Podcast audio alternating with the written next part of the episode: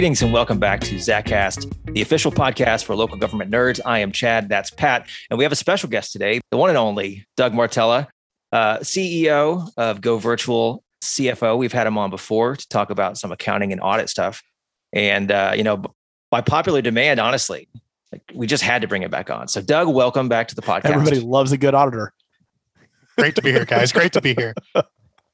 a couple of days ago, Doug, you sent us a text and you said, "Hey, guys, we may have some issues uh, coming up pretty soon with with our tax billing because there's a new GASB statement out regarding subscription-based information technology arrangements. This is GASB statement 96." And this could alter the way that cities manage their subscription services. You want to just kind of go in briefly, Doug, and explain why that is? Yeah. So um, it's a new standard uh, came out with. And um, it, it resembles closely to what they did with 87 and leases, which everybody I'm sure is a huge fan of. Um, but basically, it would take your your subscription and you'd have to amortize it over the life of uh, life of the the subscription term, essentially. So if it crosses years, um, if it's a multiple year subscription, that could get kind of kind of dicey there when you're amortizing and using present value and uh, calculating all the liabilities. So that that's kind of the new standard in, in general that kind of came out. Uh, has to deal with all the IT software, all your subscriptions, the software you use to run the run the city and your finances, any any kind of IT software like that. So really, what? Okay, so so real quick, this this is a podcast for local government nerds, but it is not quite on your nerd level. So can you just talk about like practical implications real quick? Are you talking about if you have an annual subscription to say a software that helps you analyze your sales tax and property tax uh, data. And it begins in, say, July and it runs through the following June. Okay. So that's, say, in a normal uh, city with October 1st fiscal year, you have three months in the current fiscal year and then nine months in the subsequent fiscal year. So are you having to book assets and liabilities and sort of wash those things out at the end of the fiscal year based on your that extra nine months that you've already paid for? Correct, Chad. That kind of thing. Yes, absolutely. Yes. So you you'd book your asset liability um, for the whole period, and then and the three months in the current fiscal year, um, you'd amortize it at present value. That's how it works. Unfortunately. Where, so where do you want to go with this, Patrick? where do you want mean, to go with this conversation? My, my first question is, is I want to be in the room of people who come up with these rules. That's that's what I want. I want to know. Is this like a smoky filled room of cognac and whiskey? And cigars, and all of these I auditors sit there's around. quite a bit of con- cognac, at least some kind of alcoholic beverage. Yes, like do they just sit around and they say to themselves, "How could we make life more difficult and make us more money in the long run?" Like what what what is it that why on this rule? I mean, I guess my, my question is is what is it what is it doing for cities to put this in their financial report? Yeah, let's start with the with the sort of good faith interpretation. Like, what are the benefits of this that would justify the extra effort? So, to me, the only the only difference between using a prepaid expense, uh, if you've paid it all up front and then amortize it all every month over the life of the um, subscription, is just this just captures the entire liability as to what the government is on the hook for in future years. Okay, so if, if it's already a paid subscription, so say they prepay the subscription, right? Which is most of what we do. It's like everything of what we do. It's a one year deal. They can cancel at any time. Um, and it renews annually if they so choose to renew annually, right? So on our deal, they're not actually booking under this new rule, right? Because there is no future liability because they've already paid the liability. It's still a prepaid expense. Well, what happens if it crosses years? Well, that's the thing is if it, if it crosses years, they've already still paid for that year cross, right? So if they pay us in July for one fiscal year, but the term goes into the future fiscal year, they they can move the expense to the future fiscal year, right? But they've technically already paid for it. So it's not a liability. I just went super nerd. Yeah, you did. Yeah. Well, in other words, if you were to have an annual subscription that you paid monthly, so you've entered into the arrangement in one fiscal mm-hmm. year. Once you cross that next fiscal year, you still have the obligation to continue it, but you haven't actually made that payment. Whereas if you, I mean, we used all kinds of software. Oh, tons. Yeah.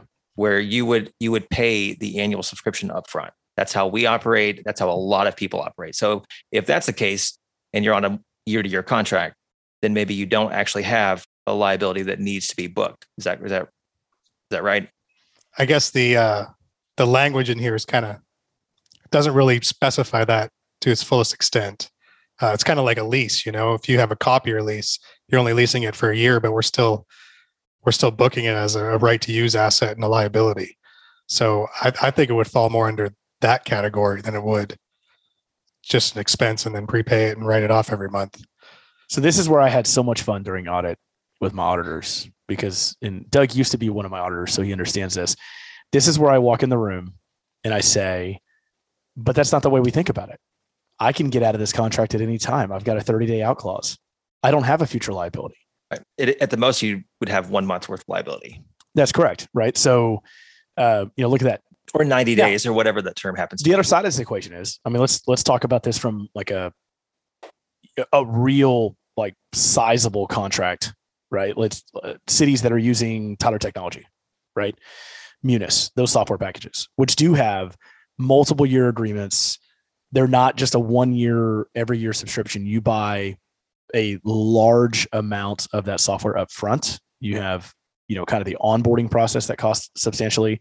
And then you have what they call their maintenance agreements, Doug. And uh, if I remember correctly, I think that's how they they do it. So the Incode side, you know, there's an annual maintenance agreement that you pay every year, and you're on the hook for that contractually.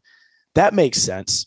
And and maybe it does. Is there is there a calculation that's going to be done in this that shows the actual cost of that software from an amortized standpoint? Like my maintenance agreement is ninety thousand dollars a year.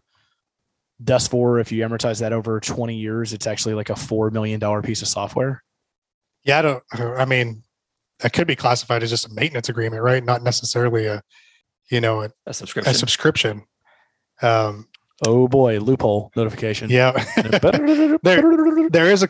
It looks like there is a clause under here for a 12 month or less uh, subscription. So, I guess what we're what we're generally talking about is anything 12 months or more that uh, would be affected. Which you know, if if you're talking about that Incode contract and it it doesn't really fall under the maintenance category, then yeah, it could be could be hit with this standard.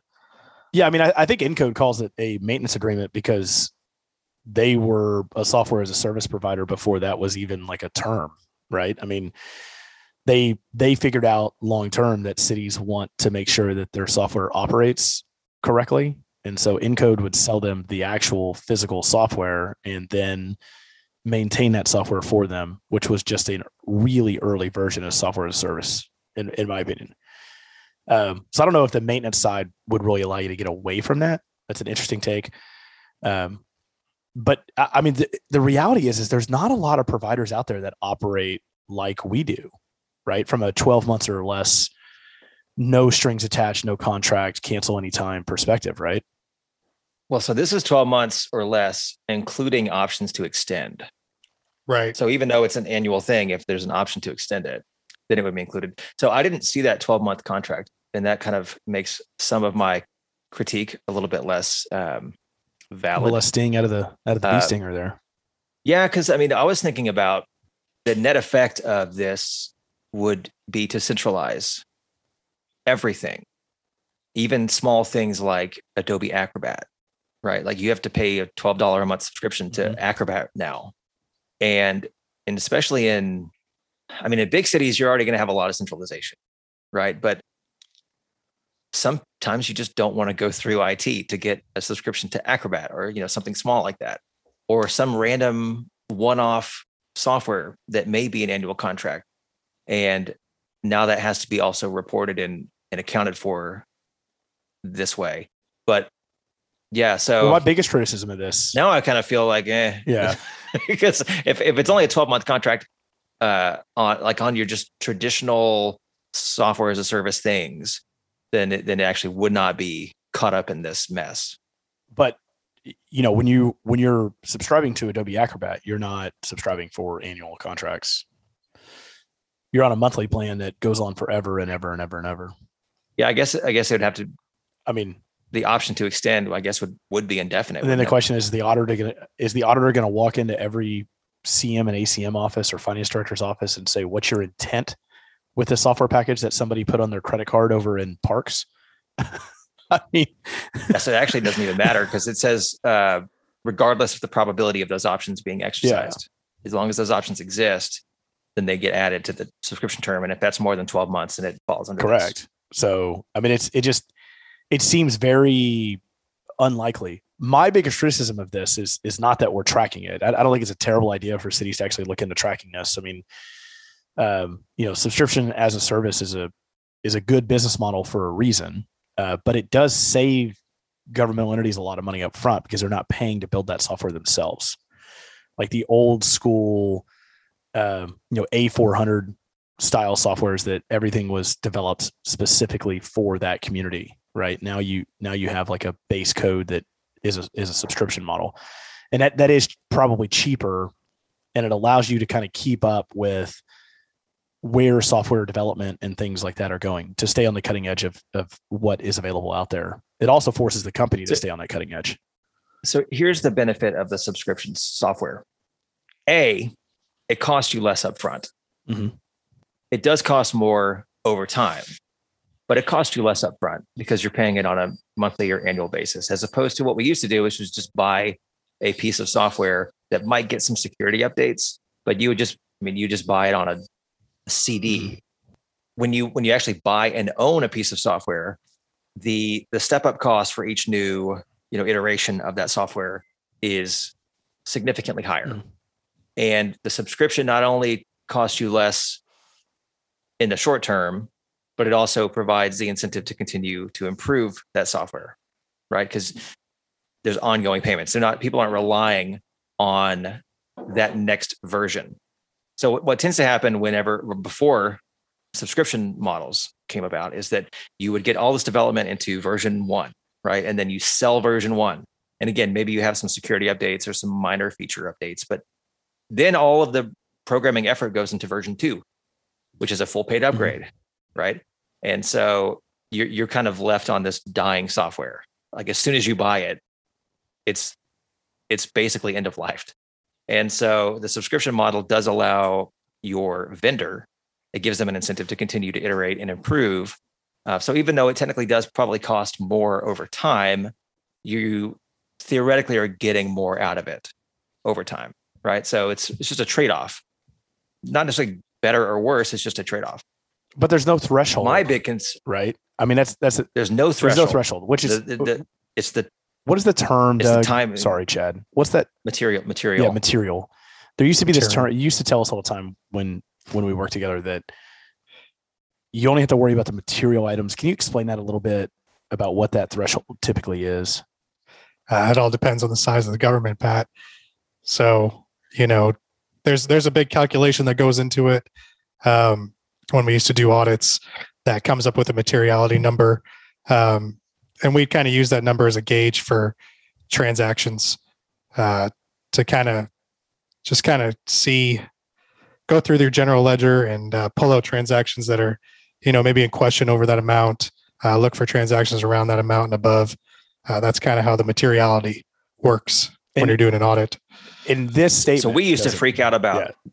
We, yeah, we used to freak out about tiny minor oh, little yeah. things that we couldn't foot to the penny and then just like bad just like bad city councils. an, it's like two orders of magnitude below the materiality threshold. But no so there's no dollar threshold. You could have a one dollar subscription that lasts for three years and it's going to fall under this because the materiality is not the financial component it's the length of the agreement. Correct.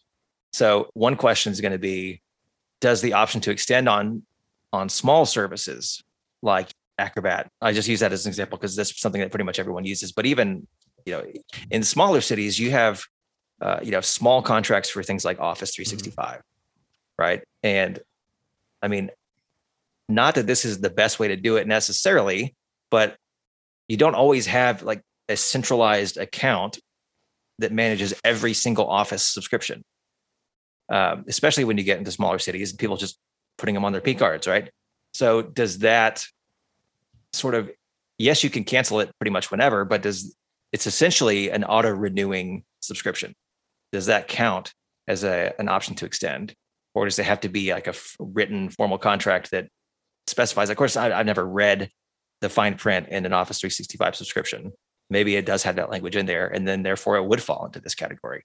And if so, getting back to sort of what my original concern with this was, is that it really does kind of force a top down centralization of basically every aspect of IT and software. And it seems to me that a lot of these accounting rules tend to do that anyway, right? They they they ultimately tend to sort of force a top down centralized management for everything, which isn't always the best way for a city to be run, especially smaller cities where you benefit from the ability to just sort of do things that when you need to do them, right? To move quickly and and oh, I need this software. Okay, I'm going to get the subscription real quick. I don't have to go through and fill out five pieces like a requisition form, you know, for a TPS report about why I need this software, or can you please add add a new, uh, you know, seat to our existing subscription? Here's the ironic thing: you're going to have to build a software to track the software. And a finance. I'm not doing. I know. I know you're not doing that. yes, I'm not pitching a business model here. This, this is typically though for our listeners. This is typically how uh, a business gets built by Chad and I. Uh, is something like this comes up, and I'm like, "Oh, Chad, maybe we should build that." And we spend two weeks on it and figure out that was a bad idea. But uh, the reality is, is that finance departments are going to have to track this, and they're going to have to go to each individual employee in a city, in each individual department, if they truly want to meet this statement. Right? I, I'm not entirely sure they're going to be able to meet the statement in its current form but they really want to do it, they're going to have to go ask every employee, what subscriptions do you have? Or they're going to have to find somebody who's going to go through every P card statement to find subscriptions. Like that's just the reality of it. I mean, Grammarly. So think about how many people at a city have Grammarly uh, subscriptions. Yeah, that's a good that's a good one. And that's like what anywhere from five to 40 bucks a month. Yeah, I think it's, I, I, think it's like 79 a year for the unlimited version or something like that. Yeah. But I mean, as a city manager, it made me such a better city manager. my writing is terrible, folks. And Grammarly is my savior on that stuff. I mean, it just really keeps me alive. But um, I mean, most cities use that. I, I was at a, I think it was at like a UMAT thing where they brought up the use of Grammarly. I don't have a problem theoretically with the big things, right? Like your body cam software. Oh yeah or especially when there's a capital investment involved. Oh, right. And this this explicitly calls out the different phases of big projects with you know prep and and setup and and especially like that. when that business model is ridiculously screwing over cities. Let's let's be honest. Think about where Bodycam uh, we we negotiated one of the first long-term software as a service Bodycam contracts in the state, right? And look at what the cost of those contracts is now. It makes no sense. They were making plenty of money on the first version of those agreements and now you're talking three or four times the amount of money per camera for software and storage. Come on. And, and we all know storage yeah. is not that expensive. No, it's cheaper by the day. But, um, you know, your financial software, you have permitting software. Like these are things that you're making investments in. You intend to have, in, in many cases, you're going to have multi year agreements.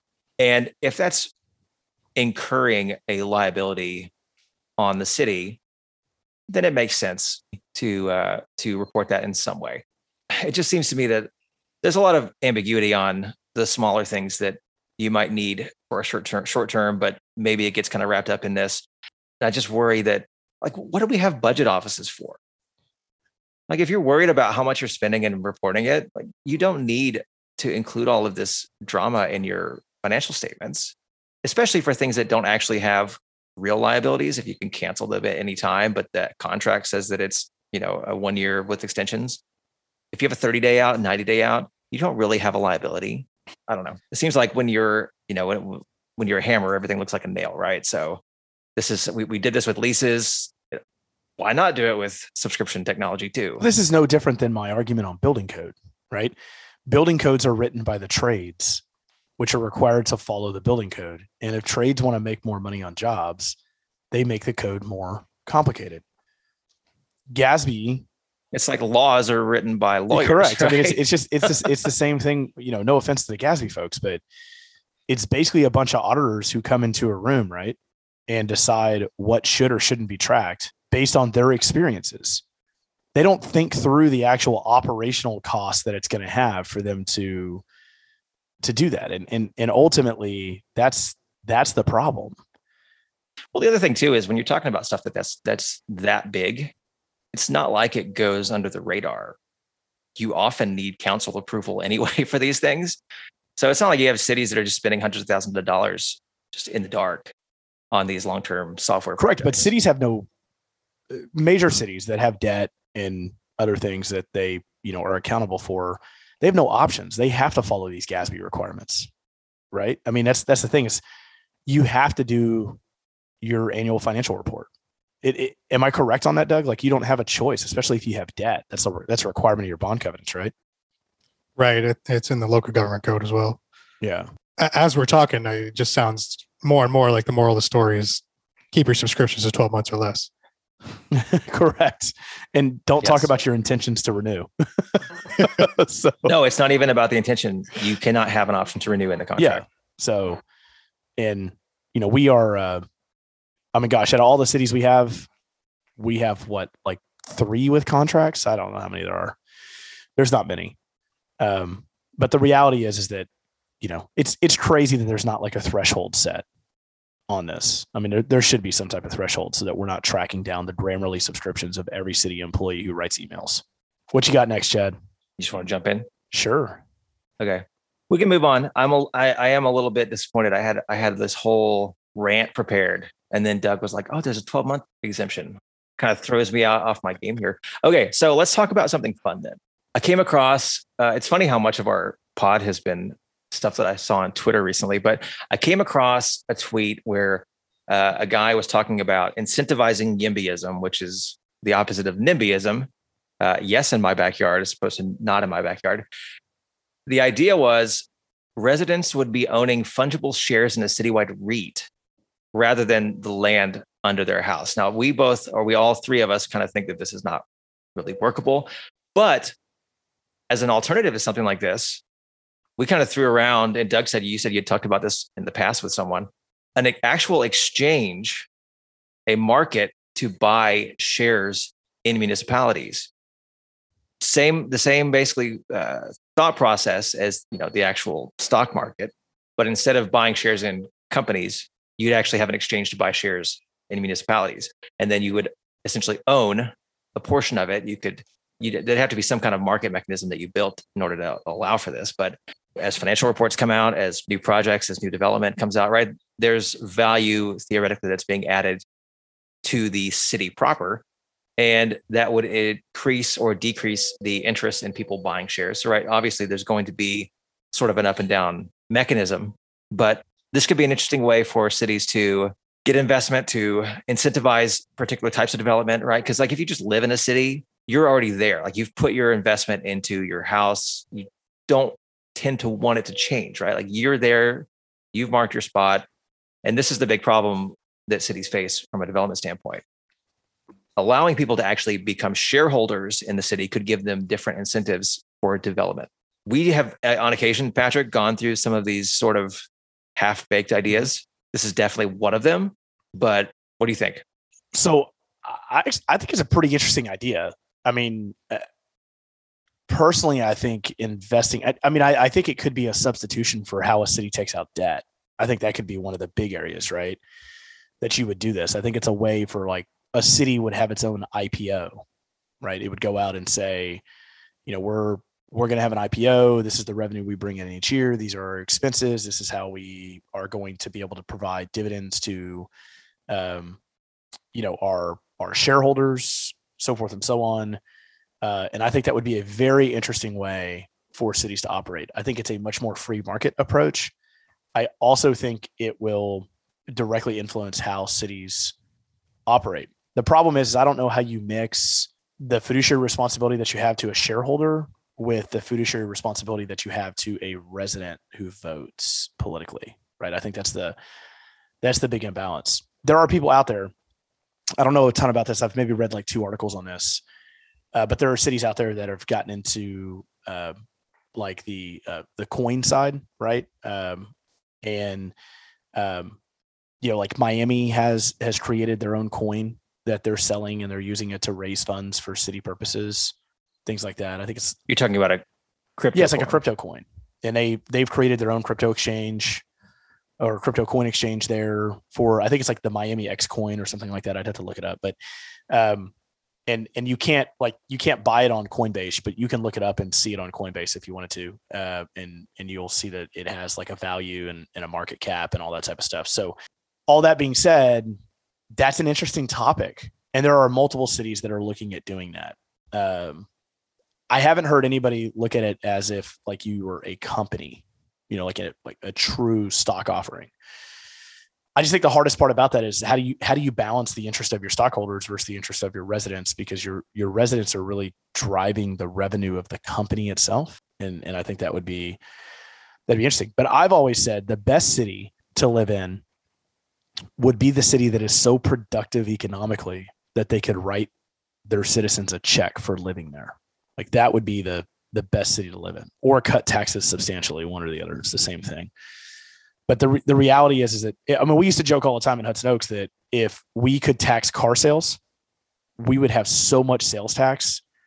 We we could not possibly come up with enough cool projects. We would have to send residents a check in the mail, right? Because you had like more than twenty thousand cars a year that got sold out of Hudson Oaks, something like that. And if you just did the math on that at a percent and a half and how much we would make on all that, it was ridiculous, right? So we all hope we were Alabama, where Alabama has sales tax on vehicles. But yeah, I mean, I, I think it's a very interesting idea. Just the question is, is I don't know, I don't know how you balance it. So I think the crypto exchange idea is actually a little more interesting because I think that that has a little bit more value to it. So, Doug, I'm gonna let you jump in here, but I actually disagree because the crypto itself is it's it's not backed by the full faith and credit of the city of Miami, right? It's just a digital asset, correct? That's going to appreciate or depreciate just like any other crypto, right? The, the problem with my my problem with crypto is that it has all the problems of fiat currency, and it has a whole lot more downside. Explain fiat currency, so a lot of people don't know what that means. Just cash money, central bank okay operated cash money that's you know i mean like a dollar has no value except for the fact that it's backed by the full faith and credit of the united states government right? It's just a piece of paper. It has no intrinsic value. The same is true of crypto. It's just something right? Part of the value theoretically is that uh, in most cases they are limited. There's only so many bitcoin that will ever be mined. There's only so many shiba inu right? They're already like capped out. And so now you're seeing uh, that that meme crypto sort of tanking. I mean, other than the just it is stabilized a little bit. Don't the, tell our viewers that. To be clear, we're not financial but, advisors, but some of us do own Shiba. the, the the Miami coin, like how does it tie back to Miami's future? So there, you know what I mean? Yeah. It's just a thing, right? It doesn't actually tie back to their growth or their um, development patterns or anything else that might change with the city itself. This is just something that they built to make to bring in some money. yeah money. so the city just basically built it as a as its own crypto and then raised money by selling it and then eventually you know people will buy it based on what they believe the value of that digital asset to be i mean it's right. of the coin of, of but the, it has nothing to do with the city's future no because the city has basically stability. already sold the asset right? right the city created the coin they sold the asset at its base value they raised like 225 million with it i think they technically could continue to sell coin to raise more money with it. Um, but there's no repayment mechanism there, right? So people have basically bought 225 million of this coin. And I think that's the right number. I may be a little off on that, but they've bought this this coin and the city's going to go use it for public projects. Can you imagine if a small city in Texas just decided to start their own crypto and sell a coin and get on the crypto meme craze and and and raise money? Maybe, but I guess you could cash out there and use it one time. But the benefit of an actual exchange is that it encourages more productive development over time, which increases the value of your shares as opposed to just this sort of digital. I agree. You know. And it has the same benefit as somebody but, buying a coin. Why do people buy crypto? Because they're placing cash, right, for tax purposes. That's a lot of the reason why people buy crypto. Yeah.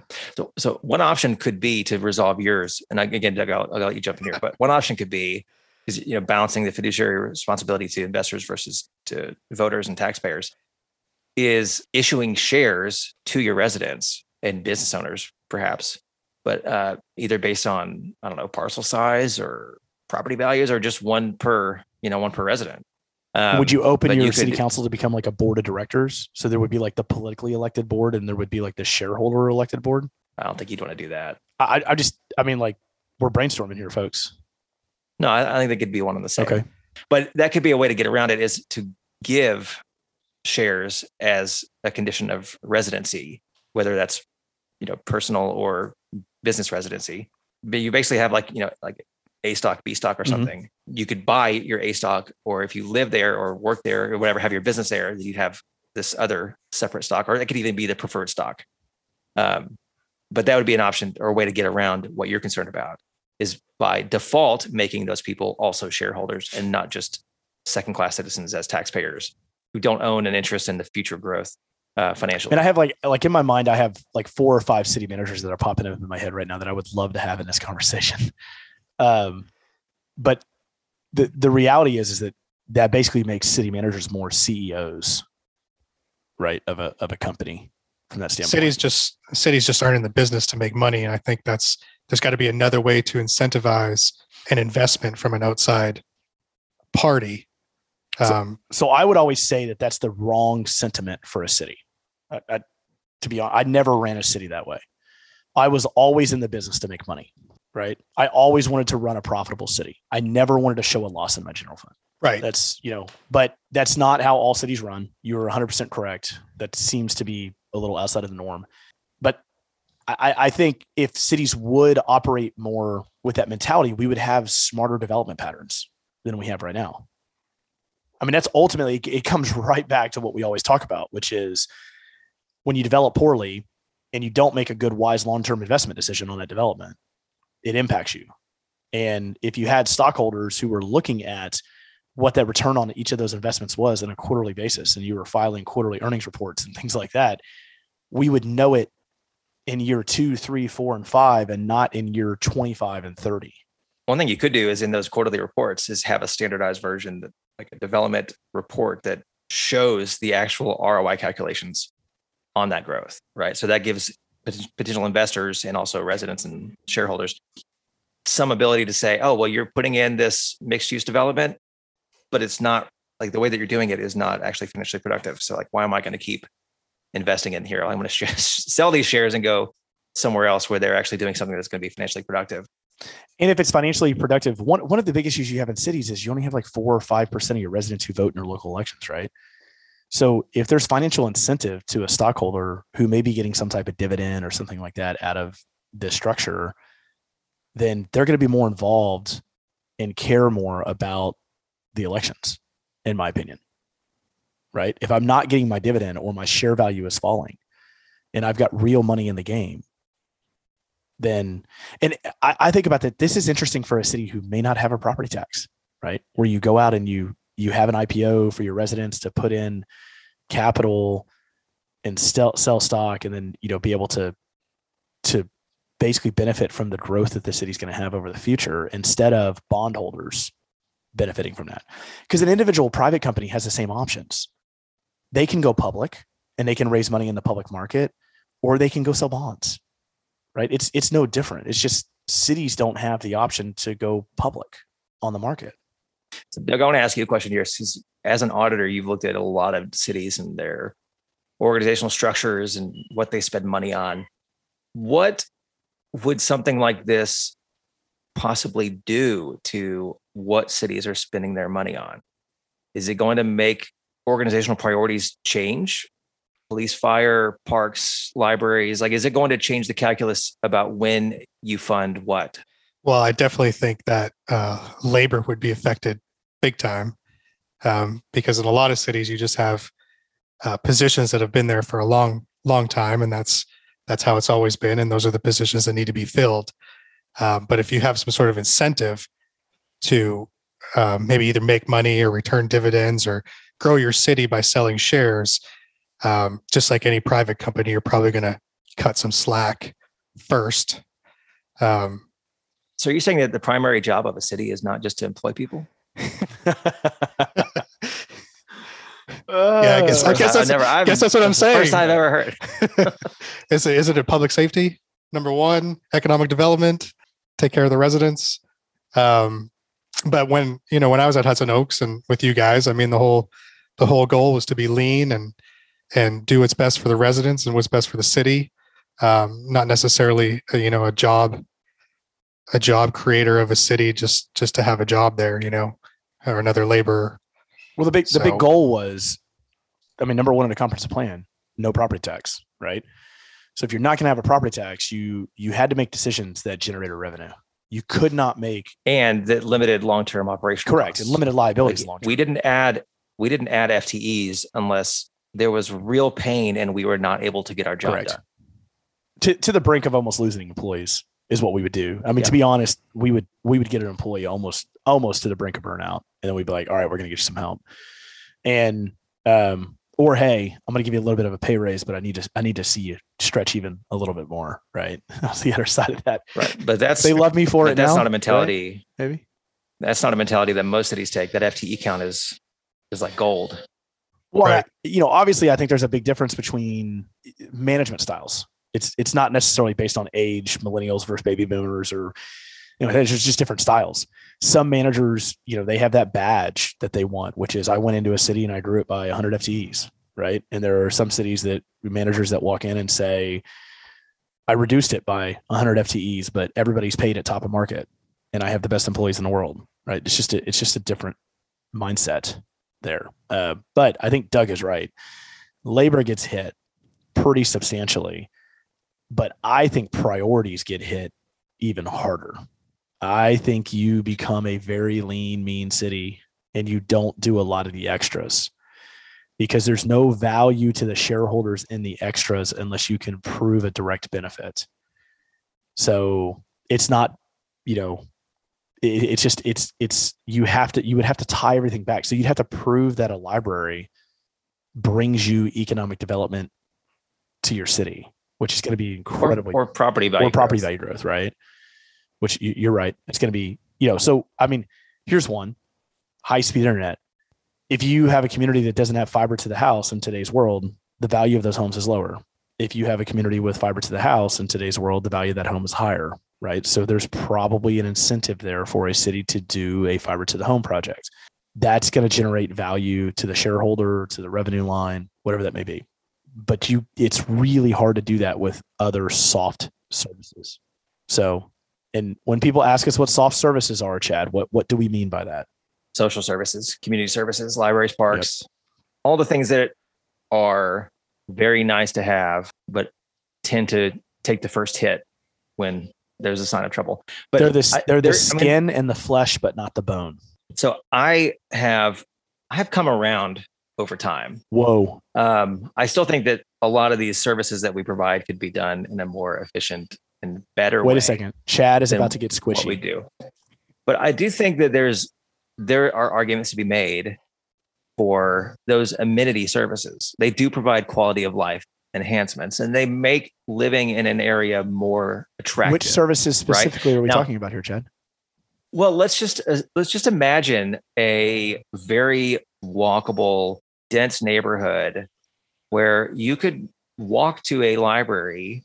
It may not be a huge central public library, right? Like a downtown library, you know, in Dallas or Austin or something, but a neighborhood library that you could walk to in five minutes or less on a safe road and stop by uh, a deli or like a little neighborhood store on the way home and grab some food or you know just not like urban living per se because most places especially in texas and across america are not what you would classify as like high density urban living. But there could i mean there is value in having that community aspect and having the ability to run into your neighbors while you're just out walking and doing things and participating in in you know community. We have lost a lot of social capital over the past 50 60 years and a lot of that probably has to do with the fact that you have to drive everywhere that you go in this country and you, you're not like waving to people as you drive like maybe you're kind of waving them as you pass them but like that you're not stopping and talking right?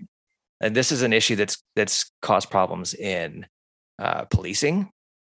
It's caused issues in just general uh, neighborhood capital the relationships that we have with our neighbors right? And it's hard to put a financial quantification on that but certainly there's an argument to be made that there is value in that kind of development But uh, the other thing too, though, is you don't necessarily have to make that as the goal in order to have a financially productive neighborhood or development. It can kind of be a byproduct and still get what you need. Um, one of the benefits of financially productive developments is that it, as a corollary, makes these other things that we like to have more financially viable. So I don't know. Doug, I have a question for you though, because obviously there's there are a lot of on their face objections to something like this. And I mean, truthfully, it may be an absolutely terrible idea. It probably is. But one objection would be that uh, just like with the stock market, it encourages managers and executives to focus on short term gains over long term viability. Would that not be the case with this too? Like, how would you keep it from encouraging your city manager to focus on, well, I, I need to get the end of this fiscal year looking good. And if that means that I screw something up, no, I'm gonna I'm gonna cut my street maintenance because I'm that's gonna put my uh my balance you know, in the black and we're gonna be good there. And then that'll kind of boost my my stock value for you know, the next quarter or whatever. How do you prevent that kind of short term thinking from pervading in cities? Because honestly, that's we already have enough of that. Yeah, I think it really affects your long term projects that you want to do in the cities if you do something like this, right? Um, I mean, you'd really have to come up with a, a, sophisticated, comprehensive plan that's five, ten years down the road to attract long term investors. But in the short term, we don't like planning. we don't like hamstringing ourselves with these long term plans that sit on shelves, right? Right, because in the in mean, the short term, uh, when I say we, I mean us. I don't mean city, the city management community. We obviously love our plans, but in terms of their abilities to actually be actionable and um, provide flexibility as things on the ground change, they can actually cause more harm than good, depending on how you actually you know, put them together. Right. I mean, if you're always thinking about short term thinking, short term thinking, you're never going to get anywhere long term in a city um, in this kind of model where you're just trying to attract investors with your bottom line.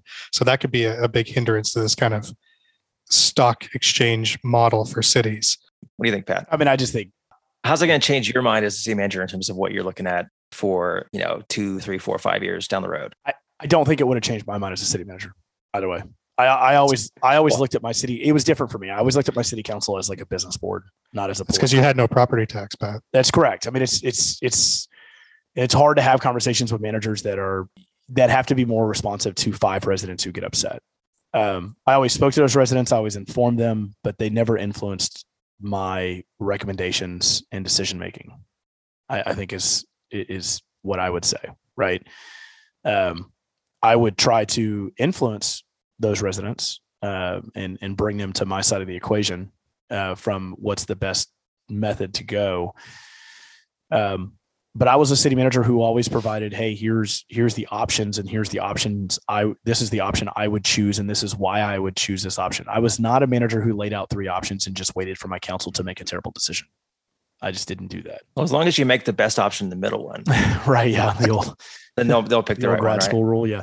So I mean, but the the reality is is that uh, there are a lot of managers out there that are just options managers. They they want direction from their council, and and and my point in that this would be a great debate at UNT. Um, my point in that would be is that those council members are highly unqualified to make a lot of those decisions. They don't have that educational base. They are not in the career field. They don't know the minds and and kind of the the traps. And so I, you have to have somebody there who has seen it, or can at least call somebody else who's seen it and look at it. And so I think um, there's a lot of managers that don't want to take those steps because that's a very that's a more dangerous approach to management because you put yourself out there you become the target of something if it goes wrong but that's more of a ceo model if a ceo decides that they're going to do something different in their logistics chain or in their sales processes and it doesn't go right and they miss earnings they have to be held accountable for that. And and i believe it's the same way for management in cities. Um, it, it would be better if there was functionally a process for residents to have more buy-in into an organization rather than the pick up and move method which i've heard some people say well you don't have to live here. You can pick up and move next door. vote for your feet. Yeah vote with your feet. I just that's hard. Um it a, a house is not a cash asset. Well one thing that this does is it it flips the script a little bit because instead of the taxes that you pay being a burden, now you actually have ownership in the community in a real sense, Mhm. not just in sort of like an intangible. Would this incentivize would this incentivize a reduction of property tax or an increase in property taxes? I think it would incentivize a city to, well, I mean, look, that's a really good question because I think you could have value cities and you could have luxury cities, right? Like you could have the Nordstroms of the world and you could have the dollar stores of the world. Like I think I think there could be different economic approaches for each individual city based on circumstances. But don't we already have that though? Uh, I mean, you move to some places and you know you're going to be paying a premium for the name on the town. but you don't. That's the thing is it's that's not necessarily the case. Like look at the look at the tax rate. Well, and partly you do. Okay, so the tax rate is just one component, right? There are places that you can live where the value of the house is significantly higher because of the name on the address. this would be such a good Dr. Kruger conversation right now. But it, that I would say, and, and look, there's no scientific study behind this comment, and and I may be totally wrong, but I would say that places that have value that have increased significantly in value over the years also have low taxes, lower utility rates, and are generally cheaper to live in than places that have lower value homes. So is this a is this a het- heteroscedasticity problem or multicollinearity where essentially you're looking at uh, you're looking at an independent variable that is actually influenced by other variables that you're kind of ignoring. So if tho- those those neighborhoods or those cities with great growth are the ones with lower taxes, lower utility bills, is that a cause and effect scenario, or are those actually independent? you don't know. Some of it may be size related, right? But let's let's look. I mean, I could throw a couple examples out there. Just look at the water, sewer, and property tax rate in Southlake, Texas, in Colleyville, Texas, in Alamo Heights, Texas.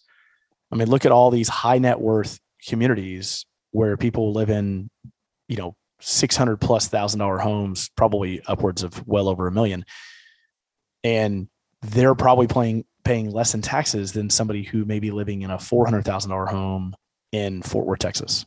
That's that's the point I'm trying to make is is that if a city is run more efficiently, they actually can provide better services and charge less to each individual stakeholder. So are you saying that Colleyville and Southlake are run more efficiently than Fort Worth? I'm saying that I'm not saying that technically. I what I yeah, I would it, is there is is there an element it doesn't of, it doesn't change my argument that cities get too big. Right? I mean, no no I, we we Yeah. agree on that but is there an element in, in when with that comparison you're talking a couple of cities of what 100,000. A couple of them are 100,000 and then one of them's almost a, South a million. Southlake's at least 60 or 70,000, isn't it? We're looking it up, folks. let's go to the Yeah, Google, the Google. Ba-ba-da-da-ba-ba-ba. So, but the, the reality is, is that 30, it's 32,000 32,000. Okay. 32,000 you're talking uh, one fifth the size or less of of a Fort Worth right geographical Fort Worth is a big Mm-hmm. Huge city, city. geographically One of the biggest it's in the nation. diverse uh, in terms of the population and the landscape, the size, like wh- where things Mhm. are laid out. So like that may not be the most fair comparison, but I don't disagree that there are there are these things sort of play together. Like they're all interrelated. But I I, I don't know. I just wonder if Say there's there's already some like market driven dynamics there is basically what I'm trying to say. yeah yeah I, I agree. I think there are. Um, you look at uh, so in a Colleyville, a Southlake, right? You're paying you're paying for where you're living, the environment that it's in. You know, Colleyville in particular is not going to let certain types of development. They they've been kind of slow to to mm. develop. Southlake doesn't want Walmart's, right? Like they're going to have a specific type of development that they allow. So you're kind of you're kind of but again, this gets into the whole NIMBY thing, right? Like you're buying in and you kind of want it to stay pretty much what it is when you bought. If a Southlake, and these are just examples, right? It could be Highland Park, it could be anything. But like if a Southlake opened up shares on a market and then all of a sudden was trying to focus on providing value to those shareholders from a growth standpoint, whether it's actual development or just revenue growth. I mean, would that change how Southlake builds or Collie builds? I mean, Southlake's an example of strong standards brings in strong development, right? Uh, you know, I don't I don't know if I would change that development pattern they have.